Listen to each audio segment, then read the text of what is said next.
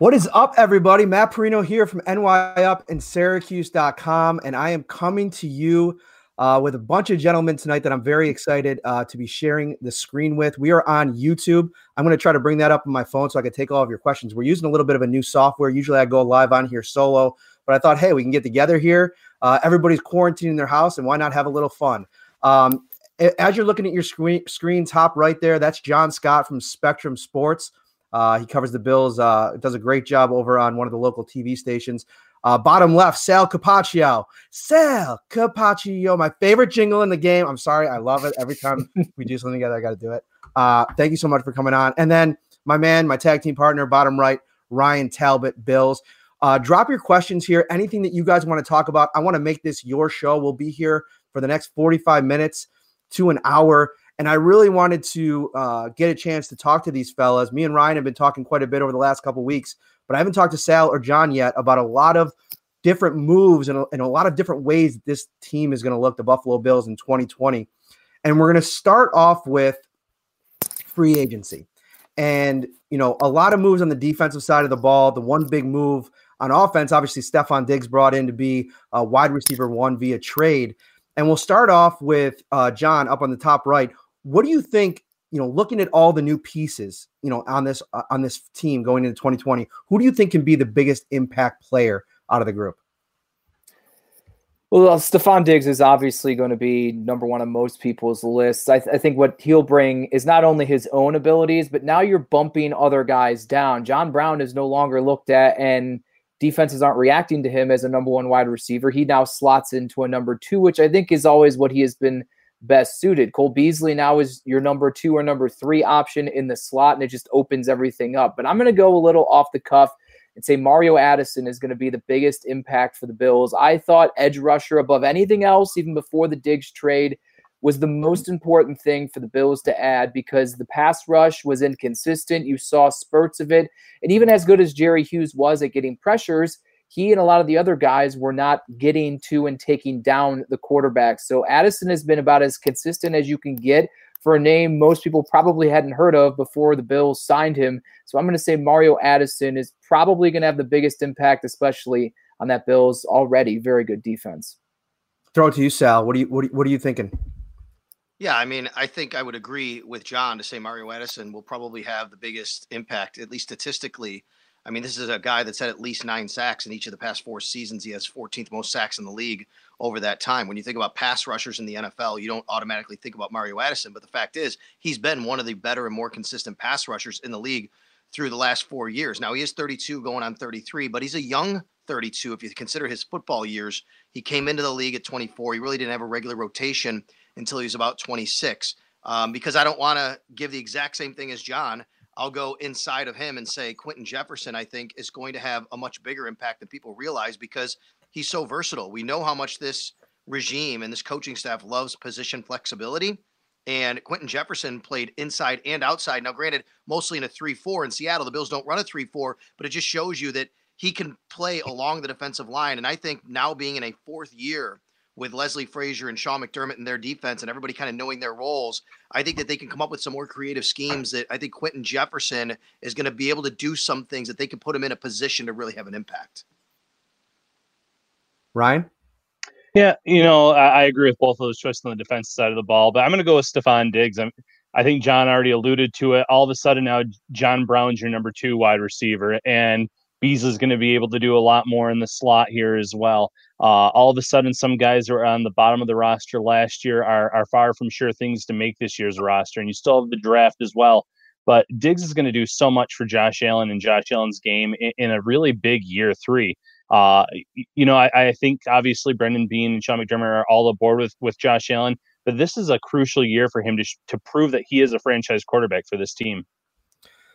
Yeah, it's interesting. I you look at the, the secondary and where I think position group uh, pound for pound, I would say at this point, probably the strongest on the team. You have Tre'Davious White coming back off of an all pro year, one of the most dynamic and, you know, for offensive coordinators, frustrating safety combinations in Micah Hyde and Jordan Poyer because of what they're able to do in terms of disguising what they're doing out there. And now you add significant competition at that second cornerback spot.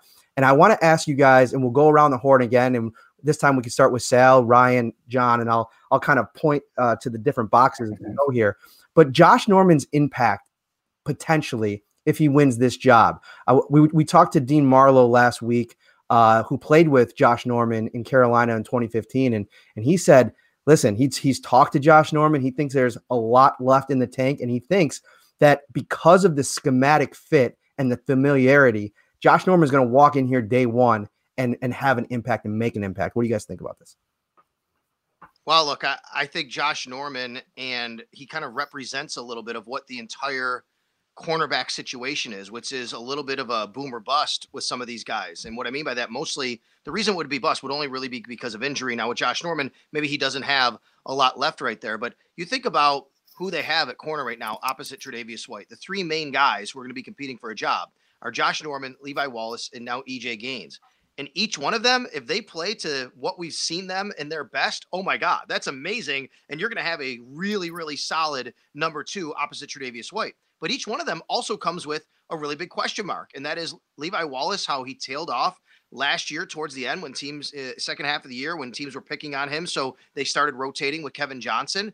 Obviously, EJ Gaines, he's missed two full seasons in his NFL career, including all of last year because of injuries. And of course, Josh Norman because of that step back he took, getting a little bit older, getting out of the system with Sean McDermott. But I think that if all of them are playing at their potential or even close to it, I don't expect Norman to do what he did in Carolina, then I think Josh Norman would be able to take that role on, and that would allow Levi Wallace and EJ Gaines to both be, you know, backups as far as the outside and slot receivers are concerned. Yeah, I think that the cornerback number two job may be the most intriguing position battle that we'll see this year heading into the season. Uh, and Salary pointed out a lot of it. I think there's still a lot of question marks there for cornerback number two. Uh, Norman may have lost a step, and like you said about Gaines, uh, missed two full seasons, missed a good portion of the season when he was with the Browns, two concussions in three weeks, hamstring injuries, groin injuries. Uh, when, when he was on the field in that first stint with Buffalo, they played great. He was a he was a big help to Tre White. They were eight and three when he was on the field. He was a great cornerback, but he can't stay healthy. And and then the Levi Wallace factor comes in here too. Uh, with him getting picked on late in the year, he did have a nice little rebound game uh, against Pittsburgh. Uh, he had that early interception against the Jets before going down with an injury. Uh, but there's still a lot of question marks there, and, and that's why I wouldn't be surprised if the Bills did turn to the cornerback position still on day two of the draft. I wholeheartedly agree with the thought of going cornerback in the draft, and if depending upon how things fall, second round as much uh, as high as that could be. Uh, but I think what also the Josh Norman move shows me.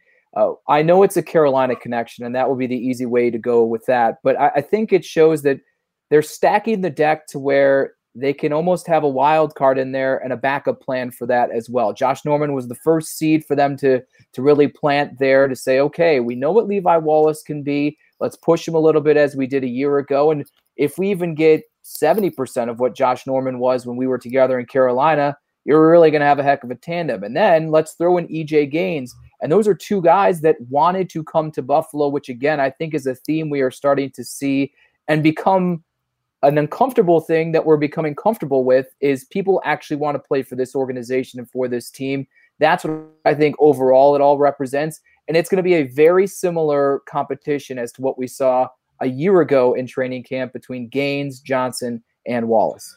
We're starting to get some questions flowing in here, and I appreciate you guys tuning in. Uh, for those that are just jumping in, I'm Matt Parrino. Uh, bottom right, Ryan Talbot. We're from nyupsyracuse.com. Top right, John Scott from Spectrum Sports. And of course, everybody knows Sal Capaccio, bottom left. We're talking Bills. And Sal, you put out a podcast today that was very interesting. I gave it a, a listen as I did my first two miles, like I was telling you guys before we started uh, outside. We all talked about we're more treadmill guys, but that's a different conversation. And you talked to um, the schedule maker in the NFL, and you, know, you guys talked on a, a wide range of, of, of topics. But one thing in particular that I found, you know, very interesting was the West Coast uh, potential trips for all four AFC East teams this year. Um, and and some other things. Why don't you give fans a little bit of insight into what you got, what you found out uh, from him today? Uh, yeah, his name is Mike North. He is the VP of broadcasting and scheduling for the NFL, and he is just a tremendous guy uh, to kind of get some insight into the schedule because he's the the head of the team that makes it. Basically, he's the guy. He's the schedule maker, which is a really cool job to have in itself. But you know, I really kind of wanted to talk about the macro with him, which we started with about how the schedule is made, when they start with it. They really start with it as soon as the season ends. They know some of the matchups. They know all the matchups, I should say. They start playing with different combinations, and it thousands and thousands of schedules come out of the computer, and then they have to start thinking about all these different scenarios. But it truly is an in-depth type of very like very meticulous of where they want to place certain teams, not place certain teams, have different conflicts they have to think about, and all those kinds of things. So definitely go listen to it. Sal Sports and Stuff podcast is where you can find it. But the West Coast thing with um, that what you're referring to is.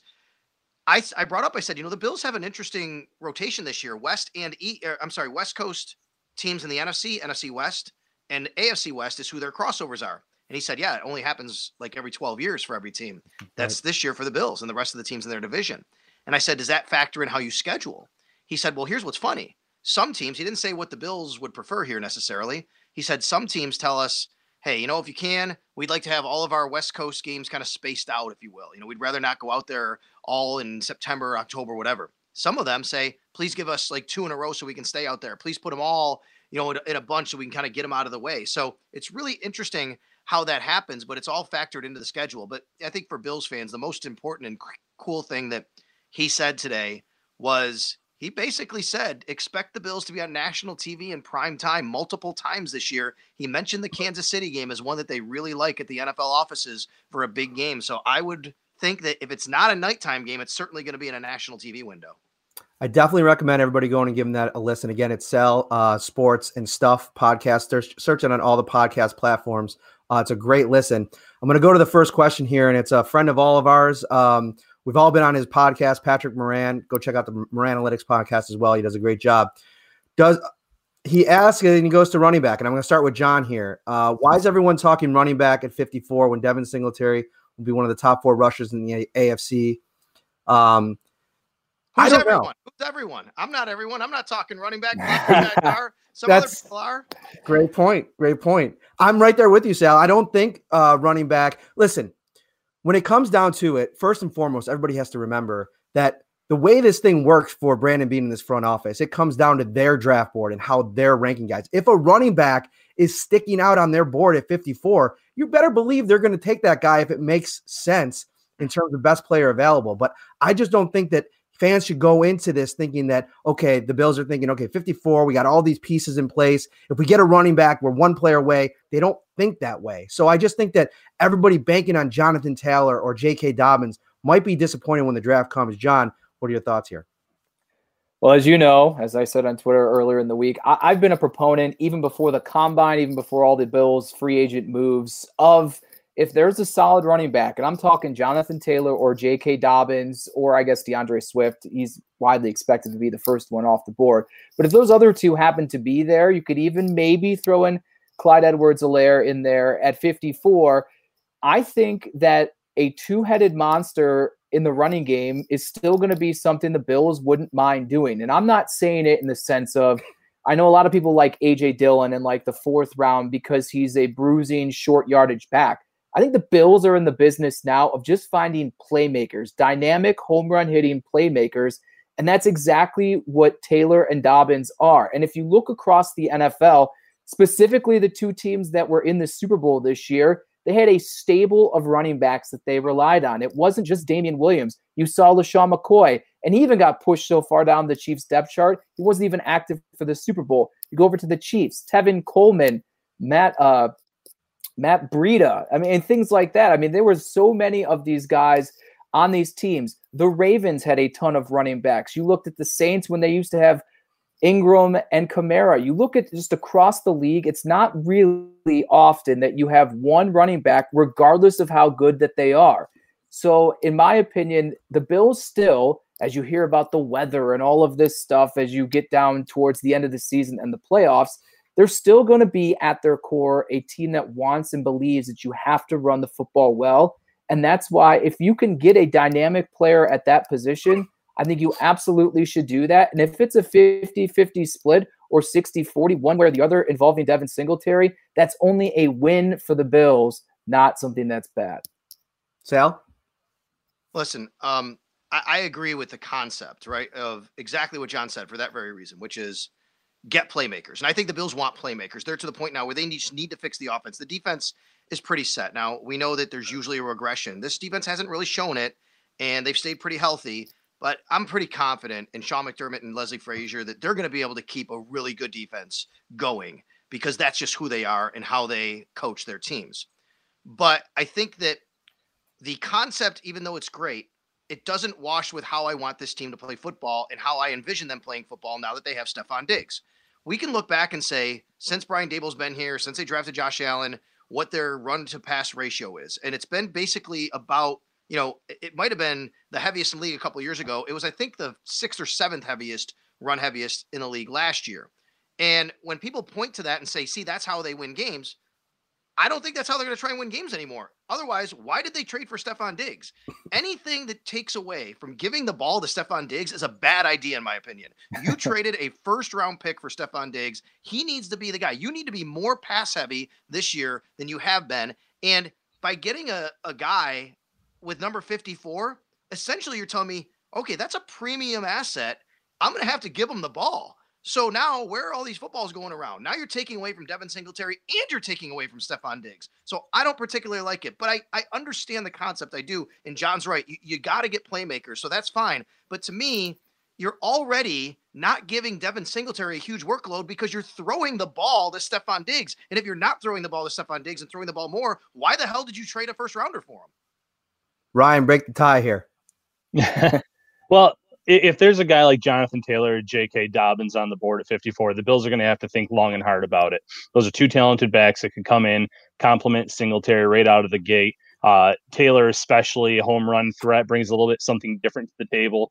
Uh, but at the same time, I, am also in the in the belief that they're going to go best player available, no matter what that position is, whether it's uh, a safety like Kyle Dugger or Jeremy Chinn or something like that, something that maybe fans aren't anticipating. They're going to go according to their board, like you said, Matt.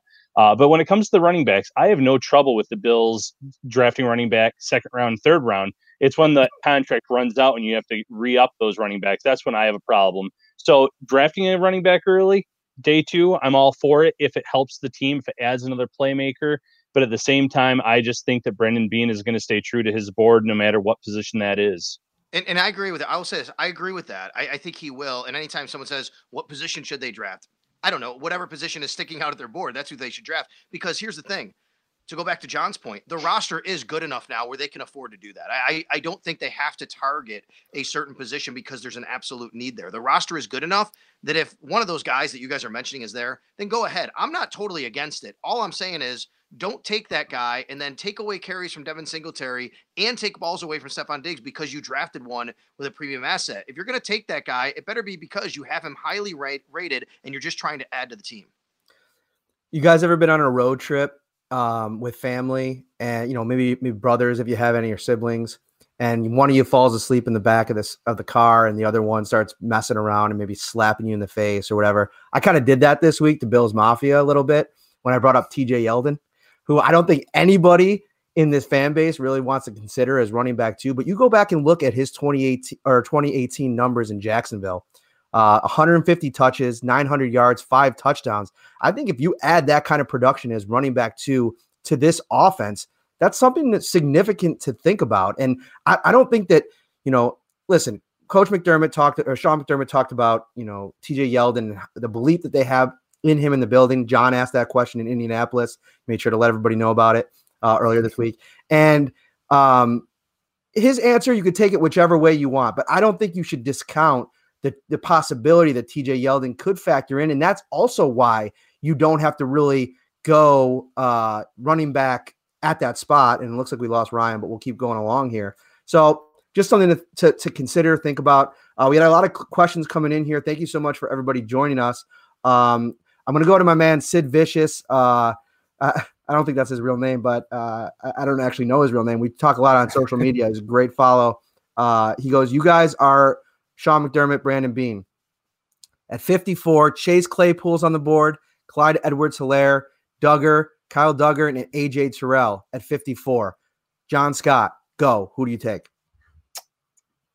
uh, it, see, it's interesting because I would my top two would be Edwards-Helaire or Dugger. Ironically, I think the argument is the same thing if you talk about Dugger and a safety as it is a running back to some extent, where like Taron Johnson, while he's had health issues, he is someone that has played well in the slot. Siran Neal showed flashes as the big nickel. So now you're inserting a guy at 54, a nickel as a base, Uh, is once again more of a complementary piece as opposed to someone who is going to be a regular cog in your machine.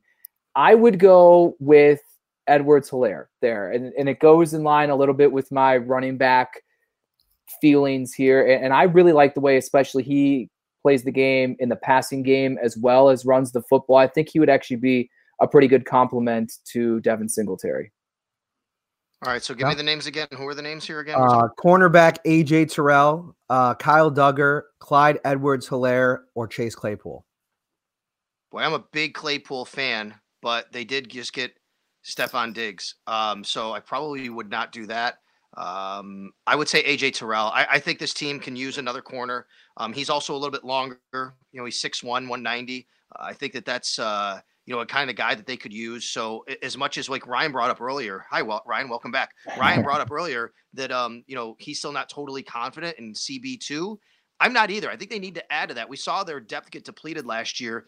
I mean, guys, they had Isaiah McKenzie playing corner in the finale because they couldn't lo- afford to lose another corner. So I think I'd go Terrell if that were the case. Ryan, uh, did you get the question there or no? I, I, heard some of the options. I'm not sure if that would be the cornerback I would go with. Am I allowed to choose a different cornerback by any chance? Or yeah, throw throw a different cornerback out there. That's All right. Well, Stefon Diggs' brother, Trevon Diggs, would be an ideal target at number 54. Uh, a guy that I keep mocking in the third round that I think could climb into the second round is Bryce Hall out of Virginia. Uh, another guy that fits this defense really well. Probably would have been a first round pick or in that first round conversation had he not suffered an injury uh, last year that kind of took him out for most of the season. So those are two guys right there that I really like in round two. Claypool would be right up there though as well. Another guy that's in that round two, round three mix just because there's so much talent at the wider receiver position, but he brings something a little bit different with that size and speed. Uh, be able to go up and get that the contested catches. I watched a lot of Claypool. Uh, didn't run as fast as that 40 time he had at the combine, but he still is a terrific athlete that was kind of hurt by uh, quarterback play at Notre Dame. And if I can I just go back to oh, what you said about Yeldon a minute ago, Matt? I'm with yeah, you yeah. on that. I, I, I'm, I'm on the Yeldon train, as you know. We've talked about this as well. I here's the thing though. I, I I think he deserves a legitimate shot, but I don't think I would just not draft another guy because I I'm so confident right. in him. Right? I, I to I me, agree. you bring somebody in, you bring more competition, but I want him to get a legitimate shot. When he was on the field last year, he was a matchup problem, as you pointed out. So I would love to see that. There is the other issue though that he is he's been in the league. This will be his sixth year in the league. He is a free agent at the end of this year. He's got one year left in his deal, and I do understand the getting guys at lower prices on rookie deals and how that might factor in as well. Yeah, I totally agree with you. And I, am not sitting here saying that you should just, you know, go TJ Yeldon and not worry about the position. I think you still need to add maybe even a, a veteran running back and a, a rookie, but we'll see just because they like adding competition in the room. There was uh, one of the early questions uh, was on AJ Klein. And, you know, we haven't discussed it yet. Obviously, Lorenzo Alexander retiring and how the Bills are approaching replacing him seems to be kind of like a three part move. I mean, they brought in Taiwan Jones, uh, Tyler Matakevich, both uh, more special teams options, and AJ Klein, who's going to probably play that third linebacker role. John, I'll start with you. What are your impressions of AJ Klein since that move was made, and how good of a fit do you anticipate him him him being in this this room?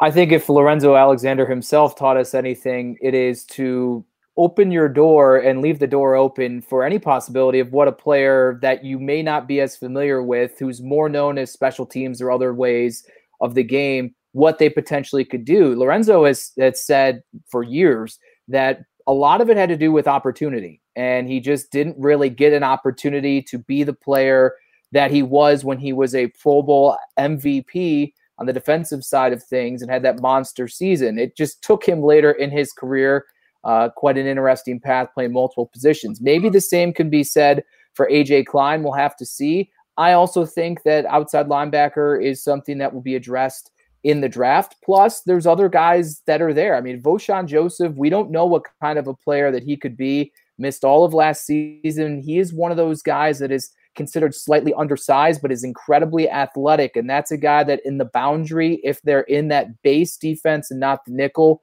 could maybe fight Klein for playing time in the actual defensive rotation and Klein once again focus more on special teams. Sal?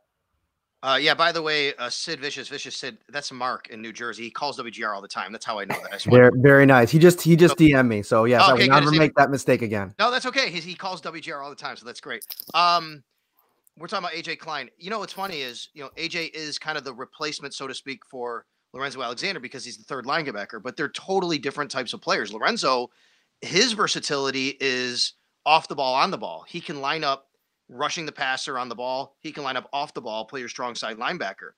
Now, he also could in a pinch, and he actually did, I believe, play middle linebacker for one game a couple of years ago. But that's really what AJ Klein's versatility is. AJ Klein's versatility is not putting his hand on the ground and rushing the passer and then being off the ball. He's an off ball linebacker, but he can play all three linebacker spots across the board. That's where his versatility comes in. So I think AJ Klein's going to have a, a nice little impact on this team. Plus, he can play special teams. I don't know at this point in his career how much they're going to do that, especially with some of the other special teams players they have. They hopefully don't need him to do that as much. But I think that's where his his value is going to come in. Is you know you're not going to see him starting necessarily. The Bills play a ton of nickel. They're going to start their 11th guy is going to be a defensive back in most situations.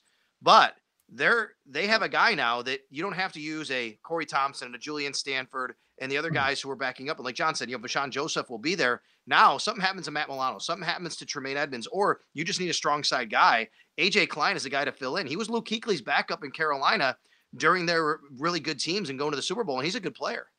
They have a ton of p- position flexibility. I you know, I, I look at Vosean Joseph and some of the stuff that he did at the college level. He's very raw still, and I think that that's why they took him in the fifth round. They maybe a guy that they can mold, but I think you can use him as a pass rusher. You know, on certain situations because of his athleticism. And Tyrel Dodson, I was talking to Stanford, Julian Stanford, in, at the Red and Blue game last year, and he told me that Tyrel Dodson is like a sponge. He can play every one of the linebacker positions. He could probably play everyone in a 3-4 defense too. And I think that's why they like him a lot because he's a guy that, you know, takes takes well the coaching, uh, is a guy that is athletic. I think he would have been a fifth or sixth round pick. There wasn't some uh, health concerns and maybe some character concerns as well. But the Bills stuck with him last year. So there's there's plenty of options like you guys mentioned. Um, looking across things here, I want to I want to get to some more questions. Um, Jordan Poyer, uh, with the extension. And I want to bring him up. And I saw a question about this, but why I want to bring him up is because a lot of times when I talk about Kyle Dugger or, or Jeremy Chinn as potential options in the second or maybe even third round um, for the Bills, a lot of people respond to that and say, well, we get, we just re-signed Poyer. We're going to re-sign Hyde. We don't need another safety. But why don't you guys talk a little bit about this? Uh, you know, especially you, Sal, who I think, um, you know, understands really the position. You do too, John, but Sal, former coach. Um, what can Kyle Dugger or Jeremy Chinn bring to this defense in more than just a, a, a prototypical safety? Well, I, I think here, here's the thing. First of all, I am a huge Dugger fan. I am a huge Kyle Dugger fan. The, the problem I have with him is the same. It's not a problem. I don't want to even say that. I think you have to have a plan for a guy like that. You can't just throw him on the field and say, "Oh yeah, he's a free safety. You know, he's going to be the backup to Micah Hyde." The guy, he, I don't know if he's physical enough and big enough at the NFL level to necessarily take you know play in the run game. Um, you know, he's super physical now where he's playing and things like that. Is he athletic enough to do some of the things you're going to need at the NFL level? All those questions have to be answered because of the level of competition. Now, even if you say totally passes it all with flying colors, because you know teams are going to have to evaluate that. I compared a little bit to Jabril Peppers a few years ago. John and I would talk about Jabril Peppers. I, mm-hmm. me- I, remember leading up to that draft. I was not a Jabril Peppers fan for this very reason. I felt he doesn't fit in the NFL. He doesn't have a true position. In college, he's kind of the best player on the team a lot of times and, and on the field, and you can do a lot with him because of that. That's not the case with Dugger, but I do think Dugger is a special kind of player. And maybe Sean McDermott and Leslie Frazier would be the perfect coaches to actually fit him in. The other question I'll say, though, is don't they kind of have a guy like that in Siran Neal in a lot of ways, guys? I'm not really sure, you know, if you want to take away from what you're building with Siran Neal. Yeah, definitely comment on that, John. And also, you just put out your profile of Dugger. So, what are your what are your thoughts on him as well? Yeah, he's he's fantastically dynamic. He had six punt returns and two blocked kicks on top of all the things that he did defensively. And again, he he has good speed, good size. The reason he ended up at a Division two school like Lenoir-Rhyne is because the guy was 5'6, 140 as a freshman in high school, then 5'11, 170 didn't even start until his senior year of high school. So he didn't really have any looks. Lenoir-Rhyne just happened to have him come down, and what really drew them was his athleticism, even though he was undersized. And at the Division two level, that's what those types of schools and programs look for. His body then caught up with his physical attributes in college, and that is why we are here where we are now. Of course, there are some concerns of the level of competition and I saw someone say, you know, why do they use the phrase concerned? And, and Sal, I think, responded to it. It's it's not a concern. It's just a reality, something you have to take into account. They did the same thing with Josh Allen and saying, why didn't he dominate when he was playing at Wyoming? It's not a be all end all of their evaluation, but it definitely is something that you have to be aware of. And he even said it at the combine, Dugger did. He's like, I had to be more fine tuned in what I was doing with my eye to make sure that I was doing things correctly and make sure myself that I wasn't just succeeding because of the level of competition that I was playing against. I am a fan, but again, I agree with Sal. You have to have a plan for someone like that. Siran Neal may not be as talented as Kyle Dugger. So that doesn't mean that just because you have a guy like Siran Neal who can do the things that they want the big nickel to do, that it's not worth that type of selection at 54 overall but it, it's something to take into account. And finally, yeah, they re-signed Jordan Poyer. And to be honest with you, as much as I think Jordan is great, I was somewhat surprised they did that. He earned it, but I'm surprised they did that because I thought that is one spot they could get younger and cheaper at.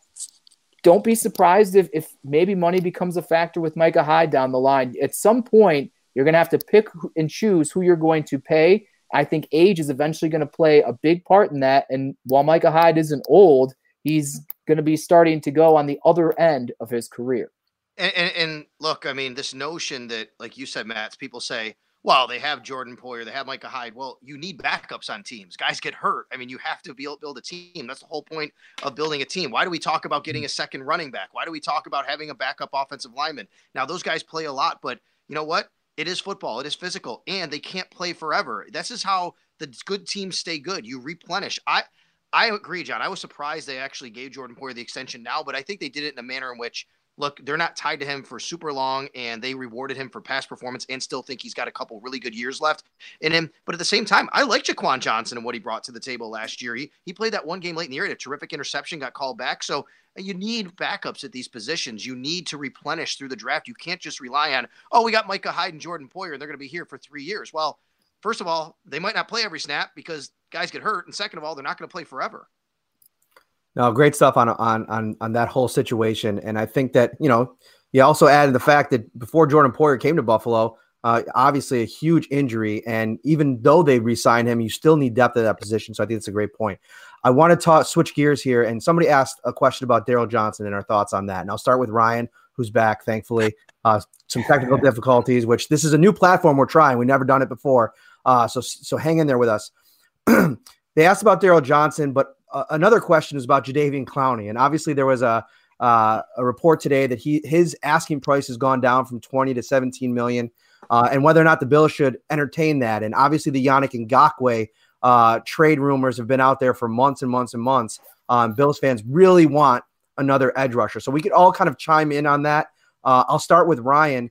Uh, anything you want to hit here? Uh, what you think of Darryl Johnson and his potential next year, and some of these other options or upgrades that are potentially out there because I will let everybody know if the Bills wanted to make a move for one of these higher priced edge rushers, you can get out of Trent Murphy's contract and save yourself $8 million. So if you're going to pay somebody 17 to 20, you're really considering only half of that because you can chop off about 8 million in Trent Murphy. Ryan. Yeah, well, well, first with with uh, Darryl Johnson, I, I, just think that uh, one, he actually played a lot more than I think some people realize, whether it's on defense and special teams young guy, day, late day three pick that really came in, I think, and impressed this uh, coaching staff. So one, I think they really do like him. I think they like Mike Love as well. Love was having having a pretty decent uh, training camp. So there's two young guys that they currently have on their roster that I think they like. In, in terms of Clowney, I just don't see it They have so many of their own guys that are coming up here that they have to extend, that they have to get under long term deals sooner rather than later. That I can't see them bringing in a guy that wants that $17 million per year. Uh, and maybe from a production standpoint, you know, I know he has all the talent in the world, but maybe from the production standpoint, it's just not there as much as you would like to see for that price tag. John?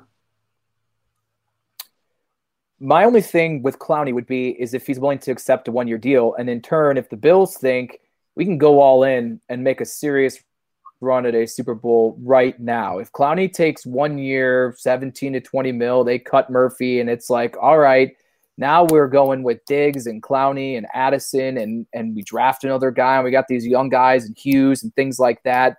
In looking at this rookie window scale, uh, that a lot of the league seems to be going on, and the Bills seem to be following following suit with that. If you can get him on a one year deal, fine. Because one of the knocks about Clowney, people seem to say, is he's really driven by money, and he picks and chooses when he's going to really go full throttle effort. If he's on once again a one year deal where he's going to try to hit the market and get that dollar amount that he feels he should have be getting right now, I'm for it because they could do it, but I don't want any part of a contract of someone uh, uh, in with him at least. Uh, I'd be more inclined to go longer term, big money for Ngakoue, but I'd be willing to do a short term one year deal for Clowney.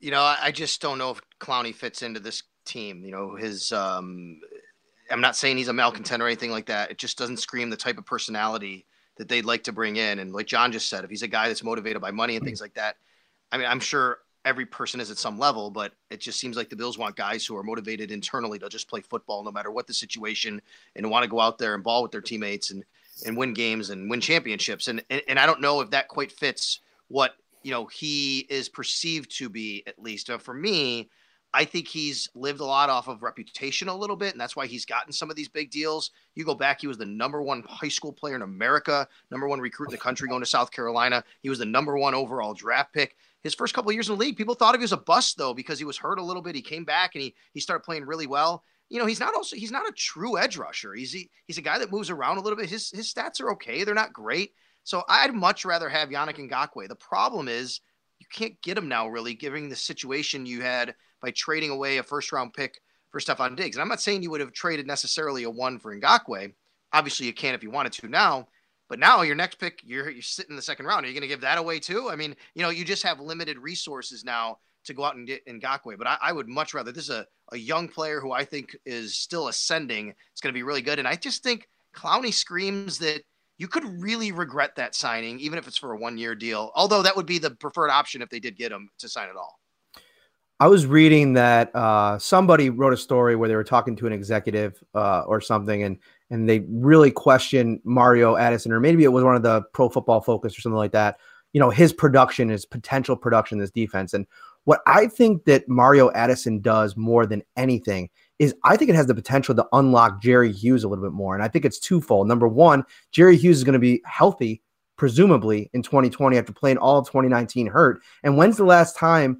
um, Jerry Hughes had a pass rusher on the other side uh, of the ilk of a Mario Addison. It's it's been since Mario Williams, and and those were the big sack seasons for Jerry Hughes. So I think that not only that you have two now, and really even if you have you roll with Trent Murphy. I was impressed with him against Houston. I thought he played well in the biggest moment of the year. If he could kind of do it a little more consistently, uh, on a, a, little bit lesser role, I think that you have something to work with there. And then you have so many pieces on the interior, and we haven't even talked about it. Year two, Ed Oliver could be an absolute freak. They also paid $10 million for Mario Addison. I mean, how much more? I mean, that tells me he's going to be on the field a lot, right? You're not going to pay him $10 million to play Shaq Lawson's role. I just don't think that. Um, you know, even though they still have Trent Murphy, that's, you know, a, a point you've made, but I just don't see them spending that kind of money on another guy where, where are these snaps coming from? little uh we'll get to the draft in a second here. I want to get to this before we get out because it's been this conversation has been running rampant in the in the comment section here, and we'll we'll touch on it because uh people are want to talk about it. Christian Wade, people's the people's champion. Uh now I feel bad for Christian because he's such a great story, such a great kid. I love our conversations in the locker room when we get a chance to talk to him.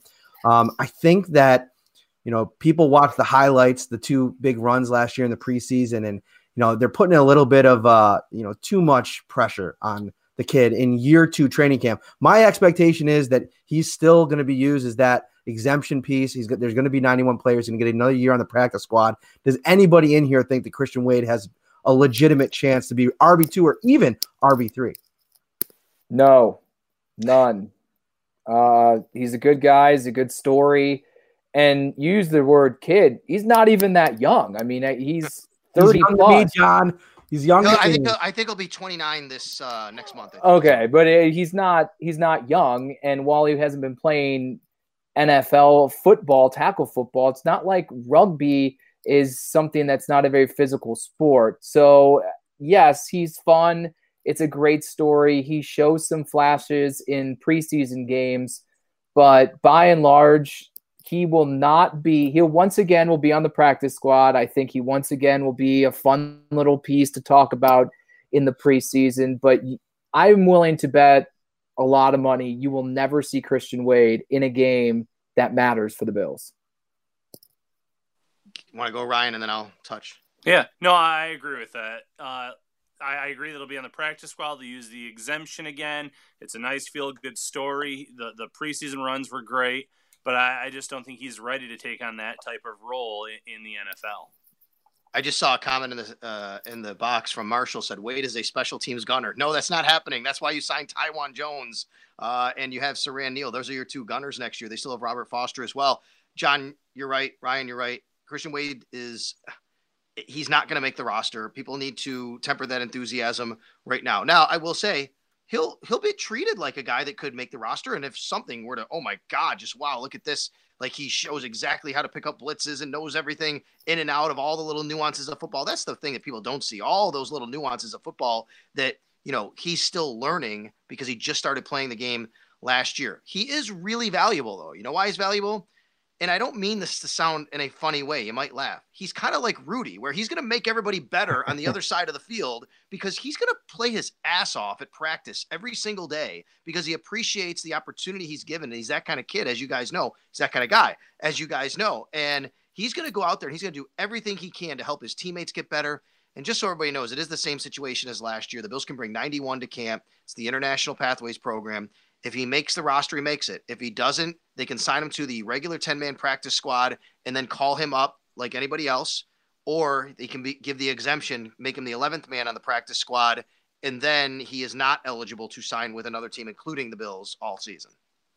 All right, let's move on. We'll finish up here uh, on the draft the next few minutes. And, um, you know, John and I were in Indianapolis at the Combine sale. You were at the Senior Bowl. So we've been spending, a, you know, a few months here really diving into the field. Uh, Ryan does a great job of you know tracking everything. He's he definitely dialed in. He, he likes Chase Claypool a little bit more than most, but I won't blame him much. Notre Dame fan. But you know, in terms of the Bills, you know, seven picks right now, two in the sixth round. They don't have a first round pick anymore because that pick is Stefon Diggs. What, what are the possibilities here? I mean, what are you anticipating? Do you feel like it's going to be something where, you know, Brandon Beane is paying attention to his board on day one. And, you know, if, the, if there's something that really is sticking out and somebody starts to fall, there is the possibility that they can move back into the first round. Uh, I've seen that asked uh, in here. Uh, and we can start with with John and we'll go around the horn. Anything is possible with Brandon Beane. I think we have been very well accustomed to learning that in his short time here as the Bills general manager. I'd be curious though as to who would entice him enough falling to get back into the first round because at 22 I would have imagined that he could have acquired that player. Of course, you wouldn't have had Stefon Diggs as well, but to get back into the first, you're probably going to have to give up next year's first as well. So it would be interesting if if things stand pat, 54, and then into the third round. It's definitely best player available, and that's the way that they have always operated. But you can do that even more so because when you look at the Bills roster, even cornerback, even running back, there really are no holes on the roster. And there also is no place that, in my opinion, you say outside of quarterback, you can't put someone there. I mean, let's say they find a middle linebacker they think is absolutely great. Tremaine Edmunds is a first round pick and he is great. There's nothing that says they could not move him to the outside. I'm not saying they will, but there's just nothing is out of the realm uh, outside of anyone that is Josh Allen.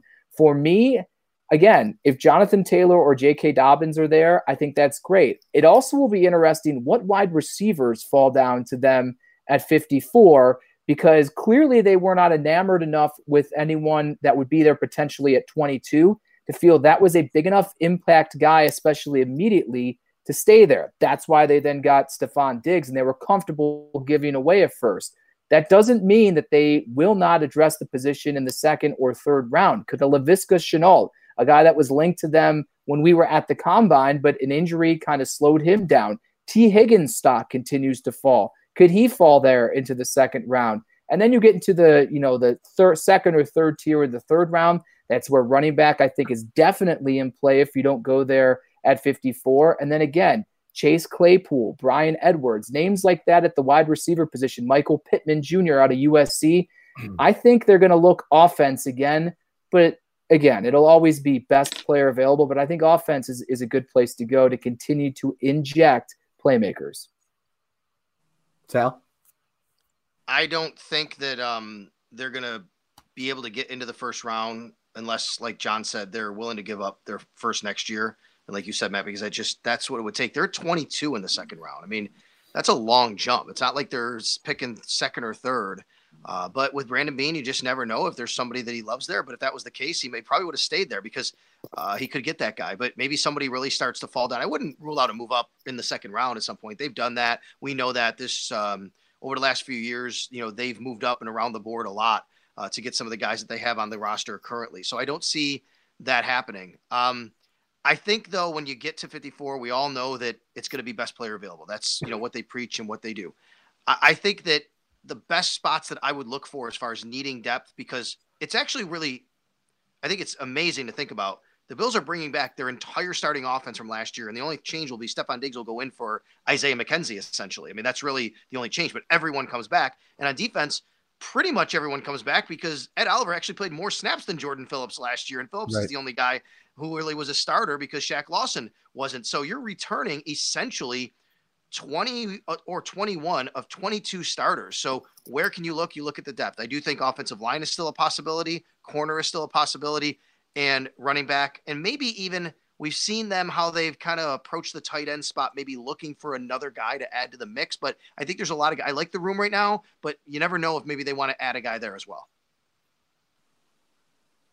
Yeah, in terms of trading up the first round, I don't see that happening. Uh, as Sal said, you'd be having to give away your first round pick next year.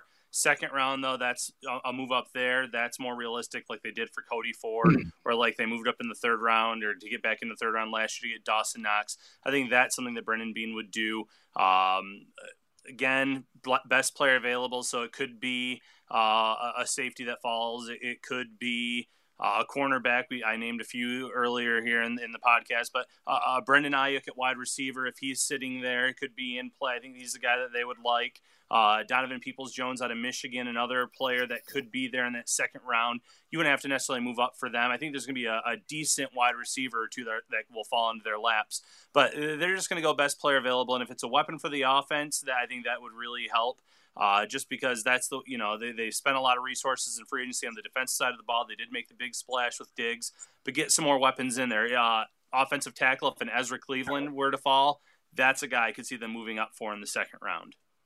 Yeah, I definitely like both both lines because you go back to what Sean McDermott preaches, and they really believe in building and bolstering those lines. They did it on the defensive side of the ball, and you know, really this this offseason they they solidified things by bringing back Quinton Spain. But the only notable move uh, they've made is signing Daryl Williams. And while I did mention him going into free agency as somebody I thought that they would target, I still think that there's too many questions about what he can be to rely on him to really improve your line. Now, where do all you guys stand? We'll start with Sal and we'll go around on what this offensive line could be in 2020 because they were good last year. I thought that they they went from bad to average. And you know, on days they were better than average, but for the most part, they were fine. They were good how good with the collection currently and potential to add can this offensive line be? Because there's continuity and you know probably another player in the draft. Look, I, I think the million dollar question, the biggest mystery, maybe this entire offseason heading into camp, is where does Cody Ford wind up? You know, right. does he stay at right tackle? Do they kick him inside?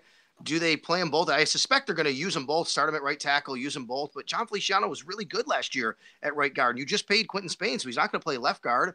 So I think that's a really interesting question. But let's just assume right now he stays at right tackle and everybody kind of stays. They'll have the same starting five back if that's the case, including Ty Nsekhe if you want to go that way. And by the way, Nsekhe was actually better than Ford. The Bills actually had more production when Nsekhe was on the field than when Ford was. So he's going to be a guy in the mix. And now you have Daryl Williams. You put him in there. Spencer Long was a very, very uh, valuable interior swingman.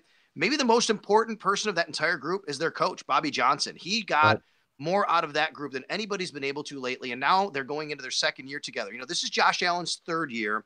This is Brian Daboll's third year, but it's only the second year of this offensive line. You think about the jump that Allen made. I think we'd all agree that he made a pretty nice jump for himself, year one to year two.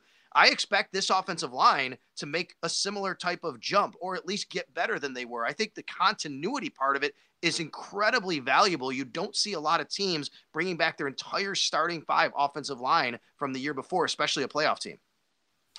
Yeah, I agree with that. I, want to say it may, may have been Football Outsiders that had something about the continuity on the offensive line and the importance of it and, and how that brings success to an offense. So you have your your starting five back this year. You bring in a Daryl Williams who has that flexibility to play four out of the five spots on the offensive line if something were to happen, or maybe if he uh, outplays someone in, in camp and shows that he he uh, belongs on that uh, starting five. You mentioned Ty Nsekhe, so they have a lot of talent. They have a lot of depth there. So if someone were to go down, they have that uh, roster flexibility where Feliciano can kick over to center if something were to happen to Morris, which we saw last year. You have Spencer Long as that swing guy, but now you have Williams that can play both of the guard spots. So uh, the, the versatility that they have, first and foremost, and then just bringing back that starting five is going to be huge for Josh Allen. I think it's going to be big for Devin Singletary in the run game as well. I just I think in training camp they're going to do the mix and match stuff we saw a year ago, but but I think it is actually important and critical for the offensive line to not do this rotation business that they did between Ty Nsekhe and Cody Ford a year ago. Also because you drafted Cody Ford in the second round. It's not a major investment. So if you don't think that he can be your right tackle, you got to kick him inside, see what he can do, if he can provide stability and value at guard long term. And if not, you got to go elsewhere. So I don't think they really have time to mess around with this rotation every two series that we saw out of Nsekhe and Cody Ford. I think it's time to mix and match a little bit, see what the best combination is. But once camp breaks and, and we start driving towards the regular season and especially in game action, I think you need to go with your core five and just let it run and make moves accordingly, but not do it in game rotationally like they did a year ago. It's a shame that they've got Nsekhe when they have him because I really think going back and watching all the games from last year, there were a lot of times when he was the best offensive lineman on the field of the five. And if they could get him healthy, and but you just can't rely on that at 35 years old. I mean, just going back to last season, in the preseason, it started where it seemed like after games where he was playing a couple series, it, it was laboring. And, and, you know, he's a tall guy. Uh, you know, moving around on those knees, it, it's it's tough. So what I thought as a possibility here is okay, you go out and get Daryl Daryl Williams, who was in a platoon at left tackle last year with Greg Little in Carolina. You move him back to his natural position where he said himself He's more comfortable on the right side. He's a right side offensive lineman. He's not really good at guard. His best his best play is at right tackle. He's a former second round or, or second team All Pro. You can maybe split reps or sp- split snaps between Daryl Williams and Ty Nsekhe at right tackle. Move Cody Ford inside, and I know I see it in the comments. Breaks your heart to have to put send Jon Feliciano on the bench, but let's be honest, guys. It's the NFL. He may not be there for very long, and having that elite level depth is so important. I mean, Spencer Long, Jon Feliciano, Ryan Bates, that's three really versatile, good depth pieces that I think works. And, you know, they still could even add a Adrian Waddle to the mix as another swing tackle potential, uh, depending on what they want to do. But there's a lot of options. I think that this offensive line with, with the continuity and with the, you know, addition and potential, you know, even more additions in free agency um, before the draft and the draft, this could be a really nice unit in 2020 and let's not forget the new CBA allows you to keep eight offensive linemen active on game day. That's a change that they've made. You can have 48 instead of 46 active on game day as long as you have eight offensive linemen out of that 48. So that really gives you another spot to even play with to carry a guy on your roster. So to your point about the depth and having guys, that may be why they're signing an extra guy here or there, you know, and saying, hey, you know, we're going to have an extra spot available and we'd like to keep all eight. Uh, they, I, they're going to keep eight guys on game day active because what team wouldn't do that given that option now? Yeah, somebody mentioned Ryan Bates. What a cool story he was last year. I mean, what a versatile guy. Uh, hit the ground running from, from the time they traded for him uh, from Philadelphia and thrown in there, made a couple really nice moves. Uh, this was fun, guys. I hope you guys enjoyed it. Um, we've, we've, been a little bit under an hour here. We're going to get out of here. Before we go, I want to give each of you a, a moment to uh, let us know what you're what you got coming or what you're working on, where where people can find find you. We'll start with John up top. All right, I'm working from my home studio exclusively on our prospect profile series. Started it last Monday. We're going every day leading up to the day before the first round and kind of tinkered a little bit where, yeah, there are going to be some guys that maybe are fringe late first, early second rounders, but I'm really trying to cater it to profiling players that really are realistic possibilities for the Bills, not only in the second round, but potentially falling into the third round as well.